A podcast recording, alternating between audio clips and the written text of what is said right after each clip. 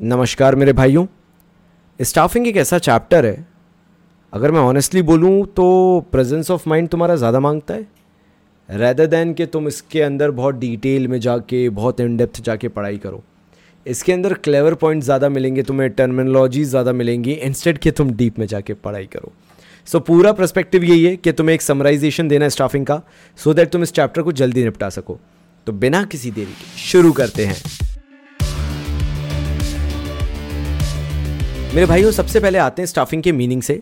तो staffing revolve around finding the right person for the right job having the right qualification doing the right job at the right time मतलब तुम चाहो तो right person for the right job तक भी रुक सकते हो, चलेगा, बिल्कुल चलेगा। कि finding out the right person at right job बस, उतने में भी काम चल जाएगा। लेकिन अगर तुम्हें चाहिए कि और आगे जाना है तो भैया राइट क्वालिफिकेशन भी देखना है। और सही वक्त पे सही काम कर रहा है, ये भी देखना है।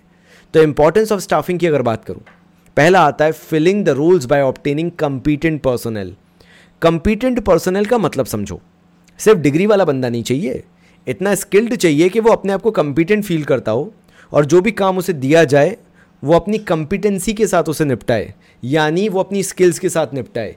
सिर्फ़ किताबी कीड़ा ना बने वो प्रॉब्लम्स अगर फेस करता है तो उनका सोल्यूशंस भी जानने की कोशिश करे कि कैसे निकाला जा सकता है। तो there will be no use of job position unless and until these are occupied by employees तो ये ऐसे एम्प्लॉयज़ की डिमांड करता है स्टाफिंग जहाँ पे लोग स्किल बेस्ड हो, जहाँ जहाँ पे लोगों के पास एक्सपीरियंस हो, जहाँ पे लोगों के पास नॉलेज हो। तभी बोला गया placing the right person at the right job staffing ensures high performance high performance कैसे आएगी? Again when you yourself are the problem solver तुम जानते हो कि अगर तुम्हारे सामने कोई प्रॉब्लम आ जाती है, तुम उसे कैसे सॉल्व कर सकते हो? तुम्हें मालूम है कि ये सिचुएशन की क्या सोल्यूशन निकल के आ सकती है? तुम्हें मालूम है कि तुम्हारा काम बेस्ट तुम कैसे कर सकते हो? तुम्हें कोई और समझाने के लिए होना भी नहीं चाहिए। इवन हो भी तो फ़र्क नहीं पड़ता but you know how you can perform your work to the best of your efficiency so यही बात इसमें करा, कहा गया है right person at right job फिर आता है growth of an enterprise staffing से एंटरप्राइज की ग्रोथ होनी चाहिए। स्टाफिंग के थ्रू कोई भी एंटरप्राइज अगर सर्वाइव कर पाती है ग्रो कर पाती है प्रॉफिटेबल हो पाती है तो स्टाफिंग का टास्क अचीव हो गया है। Optimum utilisation of human resource भाई देखो यार, बात सिंपल वही है। Optimum utilisation of human resource क्या कहता है यार? तुम्हें कंपनी सैलरी दे रही है। सैलरी के बदले में तुमसे काम मांग रही है। अगर ये चीज़ कंपनी रियलाइज़ करके करे कि जो हम सैलरी दे रहे हैं, उससे हम एम्प्लॉय से मैक्सिमम आउटपुट भी निकलवा पा रहे हैं that is optimum utilisation of human resource and believe me अगर मैं हर कंपनी की बात करना चालू करूँ तो as an employee you are always under paid पता है क्यों? बिकॉज़ कंपनी जितना पैसा तुम्हें देगी ना उतना काम निकलवाएगी.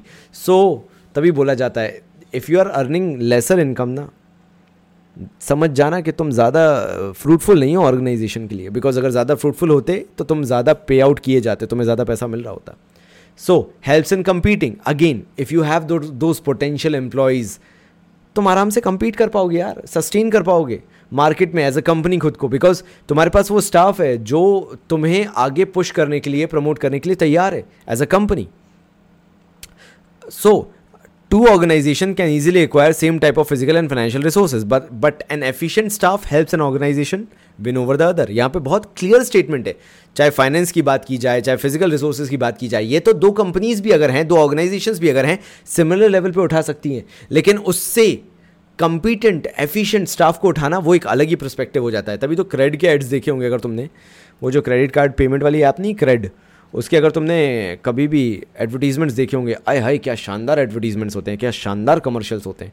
कैसे? कंपिटेंट स्टाफ चलो इसी बात पे स्टाफिंग प्रोसेस का डिस्कशन चालू करते हैं। स्टाफिंग प्रोसेस शुरू होता है एस्टिमेटिंग मैन पावर रिक्वायरमेंट से। मतलब सबसे पहले आपको अंदाज़ा लगाना है कि आपको कितना मैन पावर चाहिए। कितने लोग आपके पास होने चाहिए ये फाइंड आउट करना आपको बहुत ज़्यादा ज़रूरी है। ना इसके अंदर आपको आ, बहुत सारी स्टडी करना पड़ती है। जैसे workforce analysis workload analysis comparison आपको करना पड़ता है। वर्क फोर्स में आप देखते हो कितने लोग हैं काम करने के लिए। वर्क लोड जितने लोग हैं, उनके पास कितना कितना काम है। फिर आप कंपैरिजन करके देखते हो कि जो वर्क फोर्स आपके पास है, क्या उनके पास वर्कलोड ज़्यादा है? अगर ज़्यादा है तो फिर आपको हायर करना पड़ेगा, लोगों को लेके आना पड़ेगा। फिर आते हैं रिक्रूटमेंट पे। रिक्रूटमेंट का हिंदी अनुवाद करूँ ना? तो ये लोगों को अट्रैक्ट करने की निंजा टेक्निक है ताकि वो अप्लाई करें जॉब के लिए। So recruitment is the process of inducing people to apply for the job that's it खत्म. उससे आगे याद ही नहीं रखना। It is all about people को इंड्यूस करना, लोगों को इंड्यूस करना ताकि वो जॉब के लिए अप्लाई करें। फिर आ जाते हैं सिलेक्शन पे। जैसे ही लोग अप्लाई करते हैं, हम उनमें से छांटना चालू करते हैं। छटाई चालू होती है और सेलेक्ट हो जाते हैं लोग उसके अंदर। अब सिलेक्ट हो गए तो भाई प्लेसमेंट एंड ओरिएंटेशन प्लेसमेंट का मतलब क्या हुआ? तुम्हारे पास जॉब ऑफ़र आ जाता है अपॉइंटमेंट लेटर आ जाता है। उसके बाद ओरिएंटेशन होता है। ओरिएंटेशन मतलब तुम्हें ऑफ़िस में ले जाते हैं और पंखे की तरह घुमाते हैं बेटा चारों दिशाओं में। मतलब तुम्हें इंट्रोड्यूस कराते हैं, ये देखिए, ये शर्मा जी हैं, ये देखिए, ये वर्मा जी हैं, ये देखिए यहाँ वॉशरूम है, ये देखिए यहाँ पे किचन है, ये देखिए यहाँ पे फ्री की कॉफ़ी मिलती है, ये देखिए यहाँ पे आप खेल भी सकते हैं टाइम पास भी कर सकते हैं। ओरिएंटेशन में basically making you familiar with the environment of the business making familiar with the existing employees of the organization वो ओरिएंटेशन होता है। प्लेसमेंट का मतलब होता है जॉब लग गई मतलब जॉब पक्की है मतलब मैं सेलेक्ट हो गया हूँ। समझ रहा हूँ? फिर चालू होती है तुम्हारी ट्रेनिंग एंड डेवलपमेंट अब ट्रेनिंग का मतलब होता है कि तुम्हें डिग्री है तुम्हारे पास, तुम्हें नॉलेज है, सब चीज़ों की नॉलेज है बट कंपनी में कैसे काम किया जाता है? स्पेसिफिकली उस स्पेशल कंपनी में कैसे काम किया जाता है, वो तुम्हें ट्रेन करके सिखाया जाता है।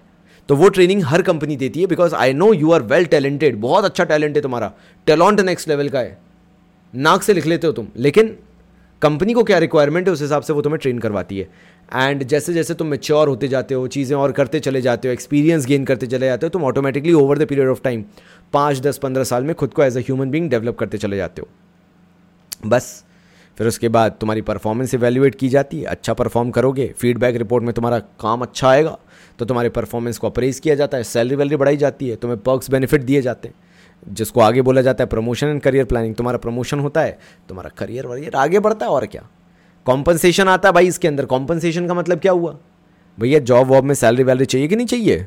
फिर उसके साथ साथ पर्क्स बेनिफिट चाहिए कि नहीं? हाउस रेंट अलाउंस पेट्रोल का खर्चा मोबाइल फ़ोन का खर्चा, ये सब कहाँ से मिलेगा? ये कॉम्पनसेशन मिलता है तुम्हें। तो ये जो परफॉर्मेंस अप्रेजल है प्रमोशन एंड करियर प्लानिंग है, और कॉम्पनसेशन है, ये एडिशनल पॉइंट्स कहलाते हैं, वरना ट्रेनिंग एंड डेवलपमेंट तक खत्म हो जाता है। स्टाफिंग प्रोसेस में ये बोलूँ तो एक नेक्स्ट फ़ेज़ होता है, जब आप लोगों को रिक्रूट कर लेते हो, जब लोग आ जाते हैं, काम करने लगते हैं ट्रेनिंग एंड डेवलपमेंट भी हो जाता है तो ये तीन चीज़ें काम होती हैं। लाइक फ्यूचर ऐसे देखा जाता है कि एक तो कॉम्पनसेशन मिलता रहता है प्रमोशंस होते रहते हैं, आपकी करियर प्लान कर दी जाती है कंपनी के अंदर, और आपके परफॉर्मेंस अप्रेजल अगर आप अच्छा काम करते हो तो आपको एडिशनल पैसा दिया जाता है। नाउ कॉम्पोनेंट्स ऑफ़ स्टाफिंग पे अगर मैं आऊँ बेटा लोग, मेरे भाई, ध्यान से सुनना कॉम्पोनेंट्स ऑफ़ स्टाफिंग पे आऊँ, पहला आता है रिक्रूटमेंट रिक्रूटमेंट उतना ही सिंपल है जितना जितना मैंने समझाया था। और ट्रेनिंग एंड डेवलपमेंट भी। बेसिकली अपन सिलेक्शन पे ज़्यादा फोकस करेंगे। चलो, खैर, वो तो बात की बात है। अपन आते हैं रिक्रूटमेंट पे। सो रिक्रूटमेंट हिंदी अनुवाद, आप इंड्यूस कर रहे हो लोगों को कि वो अप्लाई करें जॉब के लिए। अब ये रिक्रूटमेंट जो होता है ना, जो लोग इंड्यूस किए जाते हैं, जिनमें लोगों को लालच दिया जाता है कि वो जॉब के लिए अप्लाई करें, ये इंटरनल सोर्सेज से भी किया जा सकता है, ये एक्सटर्नल सोर्सेज से भी किया जा सकता है। So internal sources of recruitment की बात कर लें। तो वही, जो एग्जिस्टिंग एम्प्लॉयज़ है, वही भर देते हैं, बस। लेकिन भाई इंटरनल सोर्सेज के फ़ायदे भी होंगे फिर। अगर एग्जिस्टिंग एम्प्लॉयज़ ही काम करने लग जाएँ तो पहली चीज़ तो इकोनॉमिकल है। बढ़िया है। घर बैठे ही, घर की रोटी दाल बराबर, घर की मुर्गी मिल गई मतलब रोटी का एक घर की मुर्गी दाल बराबर घर की मुर्गी, मुर्गा मिल गया, उठा के उसको ही लगा दिया। वो सोच रहा है कि मेरे को इनने प्रमोशन दे दिया, बल्कि वो ये नहीं समझ रहा कंपनी ने बाहर का कितना खर्चा बचा लिया है। फिर एग्जिस्टिंग एम्प्लॉयज़ जो है, वो मोटिवेट हो जाते हैं। जैसे ही उनसे बोलो, सर, आज से आप एक हायर पोजीशन पे काम करेंगे। आए, हाय रॉन्ग खड़े हो जाते हैं। देख रहे हैं आप? इमेज देख रहे हैं कि नहीं देख रहे हैं? फिर ट्रेनिंग पे खर्चा नहीं करना पड़ेगा क्योंकि उस बंदे को आपकी कंपनी में काम करना ऑलरेडी आता है तो ट्रेनिंग का पैसा बच गया। है ना? कंपनियाँ भी कितनी चालाकी चलती हैं यार। मतलब क्या ही बोलो। फिर आता है लेस एम्प्लॉयज़ चर्न रेट अब ये क्या कहता है? चर्न रेट का मतलब क्या है? यहाँ पे एम्प्लॉयज़ जो छोड़ के जाते हैं, उनका रेट बहुत कम हो जाता है। परसेंटेज बहुत कम हो जाता है बिकॉज़ उनको मालूम है कि उनको बहुत जल्दी कहीं ना कहीं प्रमोशन मिल जाएगा। और एम्प्लॉयज़ का फाइनली परफॉर्मेंस बढ़ता है ऑब्वियसली बिकॉज़ दे नो कि जितना बेटर वो परफॉर्म करेंगे, उतनी जल्दी वो प्रमोट कर दिए जाएँगे। सो मेरे भाइयों, अब आ जाते हैं इंटरनल सोर्सेज के ड्रॉबैक पे। फ्रेश आइडिया कभी नहीं आ पाएगा अगर आप एग्जिस्टिंग एम्प्लॉय से काम चला रहे क्योंकि कभी भी फ्रेश टैलेंट आप लेके आने के फेवर में नहीं है। जनरली आप इंटरनल सोर्सेज से रिक्रूटमेंट कर लेते हैं। और there will be limited choice जो इसका अंदर सेकेंड पॉइंट है, बहुत सही बोलता है। कि अगर आप एक्सटर्नल सोर्स ऑफ़ रिक्रूटमेंट लेके आते हैं तो थाउजेंड्स हंड्रेड्स बहुत चॉइसेस है। लेकिन जब आप इंटरनल सोर्सेज ऑफ़ रिक्रूटमेंट करते हैं तो आपको वही फ्यूअर पीपल फ्यूअर एम्प्लॉय से सेलेक्ट करना पड़ता है। और फिर एक और बड़ी बात यह है कि अगर नई ऑर्गेनाइजेशन है ना तो उसके अंदर ये कभी काम ही नहीं कर सकता। बिकॉज़ न्यू ऑर्गेनाइजेशन को डेवलप होना है ग्रो होना है। और डेवलप और ग्रो होने के लिए they always have to count upon new employees जो कि फ्रेश आइडिया लेके आ सकें। और अगर आप बहुत जल्दी जल्दी ट्रांसफ़र करना चालू कर देंगे ना which is the next point frequent transfers reduces productivity अगर आप जल्दी जल्दी ट्रांसफर्स कर रहे हैं, आप लोगों को जल्दी जल्दी न्यू जॉब्स पे लगा रहे हैं, उनकी प्रोडक्टिविटी कम होने लगेगी बिकॉज़ वो एक जॉब पे टिक ही नहीं पाते। एक्सटर्नल सोर्स में फ़ायदा क्या है? जो इंटरनल इंटरनली जो एम्प्लॉयज़ काम कर रहे हैं, वो अपनी पोजीशन पे दस, आठ साल आराम से काम करते हैं और जो नए एम्प्लॉयज़ आते हैं, वो नई जॉब्स को है एक्वायर कर लेते हैं। तो जो एग्जिस्टिंग एम्प्लॉयज़ हैं, वो अपनी जॉब को लेकर ऑलरेडी बहुत ट्रेंड हो चुके हैं। तो कोऑर्डिनेशन बिठाने में कंपैरेटिवली आसानी हो जाती है। ट्रांसफ़र ज़्यादा ना होने के कारण। लेकिन इंटरनल सोर्सेज में वो ट्रांसफ़र केसेस बढ़ जाते हैं और प्रोडक्टिविटी रिड्यूस हो जाती है। तो चलो यार, वो छोड़ो एक्सटर्नल सोर्सेज ऑफ़ रिक्रूटमेंट पे आते हैं, जो कि इंपॉर्टेंट है। एक्सटर्नल सोर्सेज का मतलब है, सीधी बात है, आप बाहर से रिक्रूट करके लोगों को लेके आ रहे हो, पहला आ जाता है फ्रेश टैलेंट आना एडवांटेज सुनो। भैया देखो नए नए लोग आते हैं नई नई सोच के साथ आते हैं, कुछ थोड़ा सा चेंज लेके आ जाते हैं ऑर्गेनाइजेशन के अंदर। और उसके कारण जो अल्टीमेट बिज़नेस के अंदर एक चेंज देखने को मिलता है, वो बहुत बड़े लेवल पे आपको देखने को मिल सकता है। वरना वही होगा एसबीआई वाली हालत। गालियाँ खाते रहते हैं, लेकिन काम वैसे ही करते रहते हैं, क्योंकि फ्रेश टैलेंट को उनको बुलाना नहीं है, और जिनको बुलाते हैं, उनको भी अपने जैसा कचड़ा बना लेते हैं। क्या ही बोलूँ अब? फिर आ जाते हैं वाइडर चॉइस पे। देखो भैया, बाहर से लेके आओगे तो वाइडर चॉइस है। तो आपको एक से एक टैलेंटेड लोग मिलेंगे, और सस्ते सस्ते में मिलेंगे। भोपाल में, भारत में बहुत ही उम्दा फ्रेश टैलेंट मिलता है, और वो भी बहुत सस्ते में। तो उठा के ले आओ, बढ़िया। क्वालिफाइड पर्सनल होते हैं। भैया, सीधी बात है। अगर आप एक्सटर्नल सोर्सेज से लेके आ रहे हो तो वो बेचारा मेक श्योर करेगा कि वो पूरे क्वालिफिकेशंस मिनिमम रिक्वायरमेंट फुलफिल कर रहा है। तो हमेशा आपको क्वालिफाइड पर्सनल मिलेगा, जो उस जॉब के लिए एक्चुअली क्वालिफाइड है, ना कि प्रमोशन के थ्रू पहुँचा समझ रहे हैं आप? फिर लेटेस्ट टेक्नोलॉजिकल नॉलेज होगा। एक्सपर्ट कहलाएगा भाई वो बंदा, क्योंकि वो अभी अभी पढ़ के निपटा है अभी अभी उसने पढ़ाई पूरी की है, सोचो, कितना एडवांस दिमाग होगा उसका। फिर कॉम्पिटिटिव स्पिरिट होती है, क्योंकि उसको अपने आप को प्रूव करना है ऑर्गेनाइजेशन के अंदर कि मैं नया हूँ और मैं वर्थेट हूँ। मेरे को आगे ग्रो होना है तो वो अपनी एड़ी चोटी का ज़ोर लगा देगा। फिर आ जाते हैं डिसएडवांटेज पे भैया, कि आखिर कोई डिसएडवांटेज भी तो होगा। ऐसा तो नहीं है कि एक्सटर्नल सोर्सेज ऑफ़ रिक्रूटमेंट के एडवांटेजेस एडवांटेज है। पहला हो जाता है morale of existing employees goes down उनको ये लगता है कि भैया, ये नए लोग आ गए, अब तो हमारा तो पत्ता कट होने वाला है तो बस वो ना थोड़ा सा काइयाँ हो जाते हैं। पॉलिटिक्स करना चालू कर देते हैं। फिर new employees adjustment is difficult भैया, नए एम्प्लॉयज़ जो आते हैं ना, उनको ऐसे घूर घूर के देखा जाता है, ऐसा ऐसे कड़ी नज़रों से देखा जाता है कि वो बेचारे एडजस्ट ही नहीं हो पाते, उनको काफ़ी टाइम लग जाता है एडजस्ट होने में, क्योंकि सब लोग नए होते हैं उनके लिए। फिर उसके साथ this goes very expensive management के लिए बहुत खर्चीली चीज़ है भाई एक्सटर्नल सोर्स पे जाना, क्योंकि आपको कैंपस रिक्रूटमेंट करने पड़ेंगे और न जाने जाने कितनी वैरायटी ऑफ़ रिक्रूटमेंट्स करने पड़ेंगे। वहाँ पे आपको अच्छा खासा पैसा खर्च करना ही पड़ता है। और फिर लास्टली लेंदी प्रोसेस है। महीनों लग जाते हैं, कई बार छः छः आठ आठ महीने लग जाते हैं कंपनी को प्रोसेस करने में और लोगों को हायर करने में। तो अगेन कंपनी का अच्छा खासा टाइम जाता है और याद रखना कंपनी का जितना टाइम जाएगा ना, उतना कंपनी का पैसा जाएगा रिसोर्सेज जाएँगे। And that is a very important point फिर आ जाते हैं सिलेक्शन पे द मोस्ट इंपॉर्टेंट टॉपिक मतलब ये वाला ना नाइन्टी परसेंट वाला सिस्टम है, ये आना ही चाहिए। मतलब मेरी सिलेक्शन हो गई? मतलब मैं मैं सेलेक्ट हो गया एम्प्लॉय को यकीन नहीं होता मतलब नया नया बंदा जो आता है। तो सिलेक्शन आखिर होता कैसे? जब फ्रेशर्स आते हैं और यू you नो know, वो जॉब इंटरव्यूज़ वगैरह देते हैं सब कुछ होता है तो आखिर कहाँ से वो प्रोसीजर चालू होता है? लेट्स बिगिन शुरू करते हैं। तो सबसे पहले आता है सिलेक्शन प्रोसेस के अंदर प्रिलिमिनरी स्क्रीनिंग ना प्रिलिमिनरी स्क्रीनिंग जो होती है वो बोला जाता है कि जितने लोगों ने भी रिक्रूटमेंट किया है मतलब लोगों ने अप्लाई किया है जॉब के लिए उनकी जितनी भी जॉब एप्लीकेशन है उनको देखा जाता है। और उसमें जो मिनिमम क्राइटेरिया फुलफिल नहीं कर रहे हैं, उनको रिजेक्ट कर दिया जाता है। मिसफिट कैंडिडेट्स कहा जाता है, उनको अनक्वालिफाइड कहा जाता है।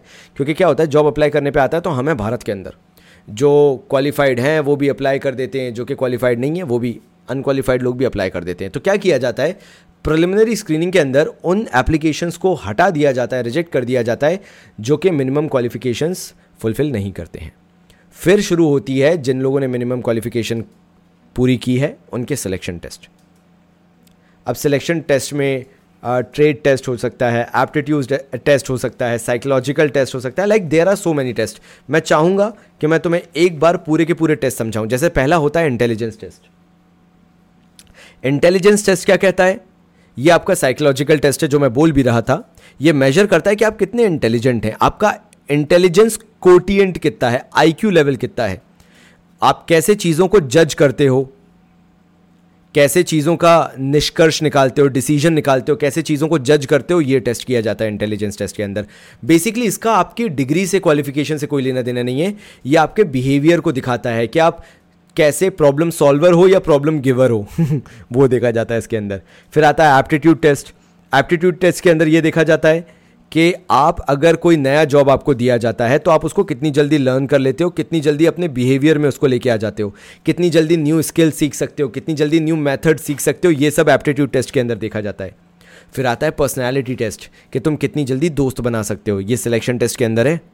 पर्सनैलिटी टेस्ट के अंदर देखा जाता है what is your human behaviour आखिर यू नो कहीं ना कहीं मैं ये बोलूँगा कि ये सारे जो आपके एप्टीट्यूड टेस्ट होता है, आपका इंटेलिजेंस टेस्ट होता है, आपका इंटरेस्ट टेस्ट होता है, ये आपके सारे टेस्ट को मिला के होता है। It's it's about the common behaviour of yours कि आप कैसे बिहेव करते हो सबके साथ। सोशल आपका सोशली आप कितने पॉजिटिव हो, कितना नेगेटिव हो, आपकी अप्रोच क्या है, वो देखी जाती है। फिर आता है ट्रेड टेस्ट अब देखो भाई यहाँ पे जो आपकी एग्जिस्टिंग स्किल्स हैं, जो आपका टेलॉन्ट है ना, वो देखा जाता है। आपने भैया लिखा होगा ना कि आप चार्टर्ड अकाउंटेंट हो, ये सब हो तो ट्रेड टेस्ट के अंदर वही देखा जाता है कि जो आपने क्वालिफिकेशंस लिखी हैं, जो आपने डिग्री लिखी है, सिर्फ़ किताबी ज्ञान तो नहीं है, ऐसा तो नहीं कि रट के आए हुए एक्चुअल ज्ञान कितना है, वो देखा जाता है। फिर आता है इंटरेस्ट टेस्ट ये देखा जाता है कि आपका इंटरेस्ट किस तरफ़ है। मतलब कई बार लोग होते हैं ना कि भाई, मेरे को यू नो मैं हूँ तो चार्टर्ड अकाउंटेंट लेकिन मेरे को कॉस्टिंग का काम ज़्यादा पसंद है। या मैं हूँ तो चार्टर्ड अकाउंटेंट मेरे को ना ऑडिटिंग का काम ज़्यादा पसंद है तो ये इंटरेस्ट टेस्ट के अंदर देखा जाता है। फिर आते हैं एम्प्लॉयमेंट इंटरव्यू पे, भैया यहाँ पे बैठते हैं बड़े बड़े लोग, और वो लेते हैं आपका इंटरव्यू इसके अंदर आपसे बहुत सारे सवाल जवाब किए जाते हैं, आपकी स्किल्स जो हैं, आपकी क्वालिफिकेशन जो है, आपकी नॉलेज रिलेटेड टू जॉब है, उसको टेस्ट किया जाता है। यहाँ पे पैनल ऑफ़ एक्सपर्ट बैठता है, और उन वो इंटरव्यू आपका लेते हैं और चेक करते हैं कि आपकी कितनी नौ मतलब सीधी बात है, यहाँ पे सेका जाता है बेटा बुला के। यहाँ पे जितना गुरूर है ना चकना चूर करके वो गेट से बाहर भेजते हैं। तो या तो तोड़ते हैं या तो तुम्हें जोड़ते हैं। जोड़ते हैं इन द सेंस कंपनी के साथ जोड़ लेते हैं या तो तोड़ के भेजते हैं बाहर। तो इंटरव्यू सबसे डिफ़िकल्ट राउंड होता है। मतलब ये हो गया ना तो तुम सेलेक्ट हो गए एक तरीके से। सो so, फिर जैसे ही इंटरव्यू खत्म होता है आपका जो आपने रेफरेंस और बैकग्राउंड दिया है उसको चेक किया जाता है कि कौन है ये लोग कहाँ से आए हुए हैं कहाँ आपने प्रीवियसली जॉब किया है आपका वहाँ पे बिहेवियर कैसा था आपके बारे में रिपोर्ट क्या है वो सब चेक किया जाता है ताकि कहीं आप कोई क्रिमिनल ना निकलो इसलिए। फिर फाइनली सिलेक्शन डिसीज़न लिया जाता है कि आप सेलेक्ट हुए हो या नहीं। अगर हाँ सेलेक्ट हो जाते हो तो फिर आपका मेडिकल एग्जामिनेशन किया जाता है कि कहीं आपको कोई बीमारी तो नहीं है बिकॉज़ कंपनी ने इतना पैसा खर्च करके आपको हायर किया है। बहुत एक्सपेंसिव प्रोसीजर होता है ये। और अल्टीमेटली ऐसा ना हो कि आप मेडिकल लीव लेके घर पे पड़े रहो। जब मेडिकल एग्जामिनेशन में सब ओके आ जाता है तो आपको जॉब ऑफ़र दिया जाता है। आपकी जॉब लग जाती है, भगवान की कृपा से माँ बाप की कृपा से आपको जॉब मिल जाती है। जॉब ऑफ़र दे दिया जाता है। अगर आप जॉब ऑफ़र एक्सेप्ट करते हो तो आपका कॉन्ट्रैक्ट ऑफ़ एम्प्लॉयमेंट साइन करवा लिया जाता है जिसके अंदर आप कितने साल के लिए एम्प्लॉयड हो आपकी सैलरी क्या होगी ऑफ़िस टाइमिंग क्या होगा आपके पर्क्स बेनिफिट्स क्या होंगे सब उसके अंदर मैंशन रहता है। बस ख़त्म ही है। नाइन्टी परसेंट हो गया। ला, लास्ट का टेन परसेंट है। Training and development training and development में क्या होगा? आपको ट्रेन किया जाएगा। कंपनी सिखाएगी कि हमारा काम कैसे होता है। आप जो सीख के आए वो अलग कहानी है। हम सिखाएँगे कि हमारे यहाँ काम कैसे होता है। इसमें फ़ायदा क्या होता है? नंबर वन बेनिफिट देख लेते हैं। लर्निंग टाइम आपका रिड्यूस हो जाएगा। सेकेंड आप परफॉर्म अच्छा करोगे। क्यों? क्योंकि आपको अब चीज़ें सीख ली हैं। कंपनी के अकॉर्डिंग काम कैसे होता है? वरना बाहर कैसे कहीं और होता हो? कंपनी में कुछ और जुगाड़ तुगाड़ से करवा रहे तो वो जुगाड़ तुगाड़ तुम्हें सिखा दी जाती है। आपका एक एटीट्यूड फॉर्म हो जाता है कंपनी को लेके कि आप खाओगे, पियोगे, जगोगे, आपको कंपनी के बारे में बोलना है। मतलब जो कंपनी कहेगी, जैसा कंपनी कहेगी, फिर तो कंपनी के हिसाब से चलना है मेरे भाई। फिर मैन पावर नीड को आप मैनेज कर पाओगे। क्या होता है, कई बार जो है कंपनीज़ जो होती हैं, वो अनट्रेंड लोगों को कहीं ना कहीं हायर कर लेती हैं। और उनको ट्रेन कर दिया जाता है। तो जो ऑर्गेनाइजेशन के अंदर मैन पावर नीड है, उसको आराम से मैनेज कर लिया जाता है। क्योंकि हमने अनट्रेंड एम्प्लॉयज़ को भी प्रॉपरली ट्रेन कर दिया, उनकी स्किल्स डेवलप कर दिए थ्रू ट्रेनिंग तो कई बार ये भी होता है कि कुछ लोग अंडर वैल्यूड हैं या काम कम कर रहे हैं। हम क्या करते हैं ट्रेनिंग के थ्रू उनको ट्रेन करके वो काम सिखा के उनसे काम निकलवा लेते हैं। Again managing man power need हमने मैन पावर की ज़रूरत थी, वहाँ नीड को फुलफिल कर लिया। फिर helps to adapt changes because now you know the company तो अगर कुछ चेंजेस आते भी हैं कंपनी के अंदर या बिज़नेस एनवायरमेंट के अंदर, वो एम्प्लॉयज़ बहुत आसानी से अडेप्ट कर लेंगे बिकॉज़ आपने उनको ट्रेन करके रखा हुआ है। वो कभी फ्रिक्शन पैदा नहीं करेंगे, कभी अड़चन पैदा नहीं करेंगे, रुकावट पैदा नहीं करेंगे बिकॉज़ वो जानते हैं कि जीना मरना ही कंपनी के लिए अब तो। तो जो कंपनी बोलेगी, जैसा कंपनी बोलेगी, करना पड़ेगा। फिर बेनिफिट्स टू एम्प्लॉयज़ आखिर एम्प्लॉयज़ को क्या बेनिफिट मिलने वाला है? नंबर वन आ जाते हैं, उनको करियर ऑप्शंस बेटर मिल जाते हैं ट्रेनिंग के बाद बिकॉज़ उनको काम करना आ जाता है। नंबर टू पे आ जाता हूँ अर्निंग मोर एक ट्रेंड एम्प्लॉय हमेशा ज़्यादा अर्न करेगा अनट्रेंड एम्प्लॉय से बिकॉज़ उसे काम करना आता है, सीधी बात है। ठीक है, चलो आगे बढ़ते हैं। मैथड्स ऑफ़ ट्रेनिंग पे आता हूँ, पहला होता है ऑन द जॉब ट्रेनिंग और दूसरा होता है off the job training on the job training कहता है, पहला अप्रेंटिसशिप ट्रेनिंग अप्रेंटिसशिप में क्या होगा? एक अप्रेंटिस होगा और मतलब सीधी बात है, यहाँ पे मास्टर वर्कर होता है, जिसको अपॉइंट किया जाता है, जो वर्कर हैं उनको गाइड करने के लिए ताकि वो नया जॉब सीख सकें। तो ये कहलाती है अप्रेंटिसशिप ट्रेनिंग इसके अंदर मास्टर वर्कर जो होता है ना, वो हर एक चीज़ अपने वर्कर को सिखाता है। बेसिकली ये जो मास्टर वर्कर होता है, पहले ये खुद काम करके दिखाएगा और उसके बाद जो लर्नर है, जो वर्कर है, वो क्या करेगा? वो उस काम को धीरे धीरे करके सीखता है। तो ये एक तरह से काम आता है। वो जो लेबर वर्क होते हैं टेक टेक्नीशियन हो गया इलेक्ट्रीशियन हो गया प्लम्बर हो गया, इन सब में यह अप्रेंटिसशिप बहुत काम में आता है। जहाँ पे काम करके दिखाना बहुत ज़रूरी होता है। फिर दूसरा आता है आपका इंटर्नशिप इंटर्नशिप के अंदर क्या होता है? यहाँ पे प्रोफेशनल इंस्टीट्यूट जो होते हैं और कॉरपोरेट सेक्टर जो होते हैं, उनके बीच में एक तरह का टाई अप होता है। जो कॉरपोरेट सेक्टर्स होते हैं, वो प्रोफेशनल इंस्टीट्यूट के पास अपने स्टूडेंट्स को भेज देते हैं और बोलते हैं, इनसे काम करवाओ उनको सिखाओ थियोरेटिकल नॉलेज दो जो इनको थियोरेटिकल नॉलेज है बेसिकली उसको प्रैक्टिकल नॉलेज में कन्वर्ट करके दो। और ये प्रोफेशनल इंस्टीट्यूट वही करते हैं। अब जब ये जो इंटर्न्स होते हैं, ये जब इंटर्नशिप करते होते हैं, उन प्रोफेशनल इंस्टीट्यूट्स के अंदर तो सबसे बड़ी बात क्या है? इनको लेटेस्ट नॉलेज हो जाती है about the business marketing world and everything ये सारी चीज़ें नई सीख जाते हैं। और इसके बदले में जो उस टाइम पे ट्रेनिंग प्रोग्राम के टाइम पे जो इनको पैसा देना पड़ता है, वो बहुत ही लेस होता है। सैलरी के फॉर्म में स्टाइपन के नाम से देते हैं उसको। और बढ़िया है रियल सिचुएशन में देखने को मिलता है। ऑन द जॉब ही होता है, एक तरह से जॉब कर रहे हैं नॉलेज गेन कर रहे हैं। बदले में क्योंकि ट्रेनिंग का पार्ट है तो स्टाइपन उनको मिल ही रहा है। जितने भी हायर्ड हमारे एम्प्लॉयज़ हैं उनको। और बाद में फिर इनको रियल जॉब में लगा दिया जाता है। फाइनली इंडक्शन एंड ओरिएंटेशन है ऑन द जॉब में. इंडक्शन एंड ओरिएंटेशन में कुछ नहीं होता. It's all about making familiar the new employee with the rest of the employees and the working condition of the business बस बस बस. इतना ही याद रखना. इंडक्शन में तो इतना ही याद रखना. Making the new employee familiar with the existing employee यहाँ पे बस हम एक तरह से मिला रहे हैं. मिला रहे हैं या बोलूँ क्या बोलते हैं उसको? इंट्रोडक्शन करा रहे हैं. That's it that is orientation उससे ज़्यादा तुम्हें कुछ याद नहीं रखना है. ठीक है? Finally off the job training में वेस्टिबल ट्रेनिंग होती है, इसमें क्या किया जाता है? जब बड़े बड़े बिज़नेस हाउसेस को वर्कर्स को हैवी मशीन्स पे एक्सपेंसिव मशीन्स पे काम करवाना होता है तो वह एकदम से करोड़ों की मशीन्स उठा के अनट्रेंड एम्प्लॉयज़ को नहीं दे सकती हैं। तो ये लोग क्या करते हैं? एक डमी स्कूल बनवाते हैं, वहाँ पे डमी मशीन्स रखवाते हैं, वहाँ वर्कर्स को काम करना सिखाते हैं। जब वहाँ पे वो वेस्टिबल स्कूल के अंदर वो डमी मशीन्स पे सीख जाते हैं ऑफ़ द जॉब जाके, तब जाके इनको यहाँ पे रियल मशीन्स पे काम करने को मिलता है। और इसको बोला जाता है वेस्टिबल ट्रेनिंग जहाँ पे एक अलग प्लेस पे जाके अलग से सिखाया जाता है पूरा काम फिर इनको ला के रियल मशीन्स पे काम करना सिखाया जाता है। हम्म, तो बस मेरे भाइयों ये था आज का स्टाफिंग का पॉडकास्ट बताना ज़रूर कैसा लगा? I love you all so much तो मेरे भाइयों तब तक के लिए बहुत सारा प्यार और धन्यवाद।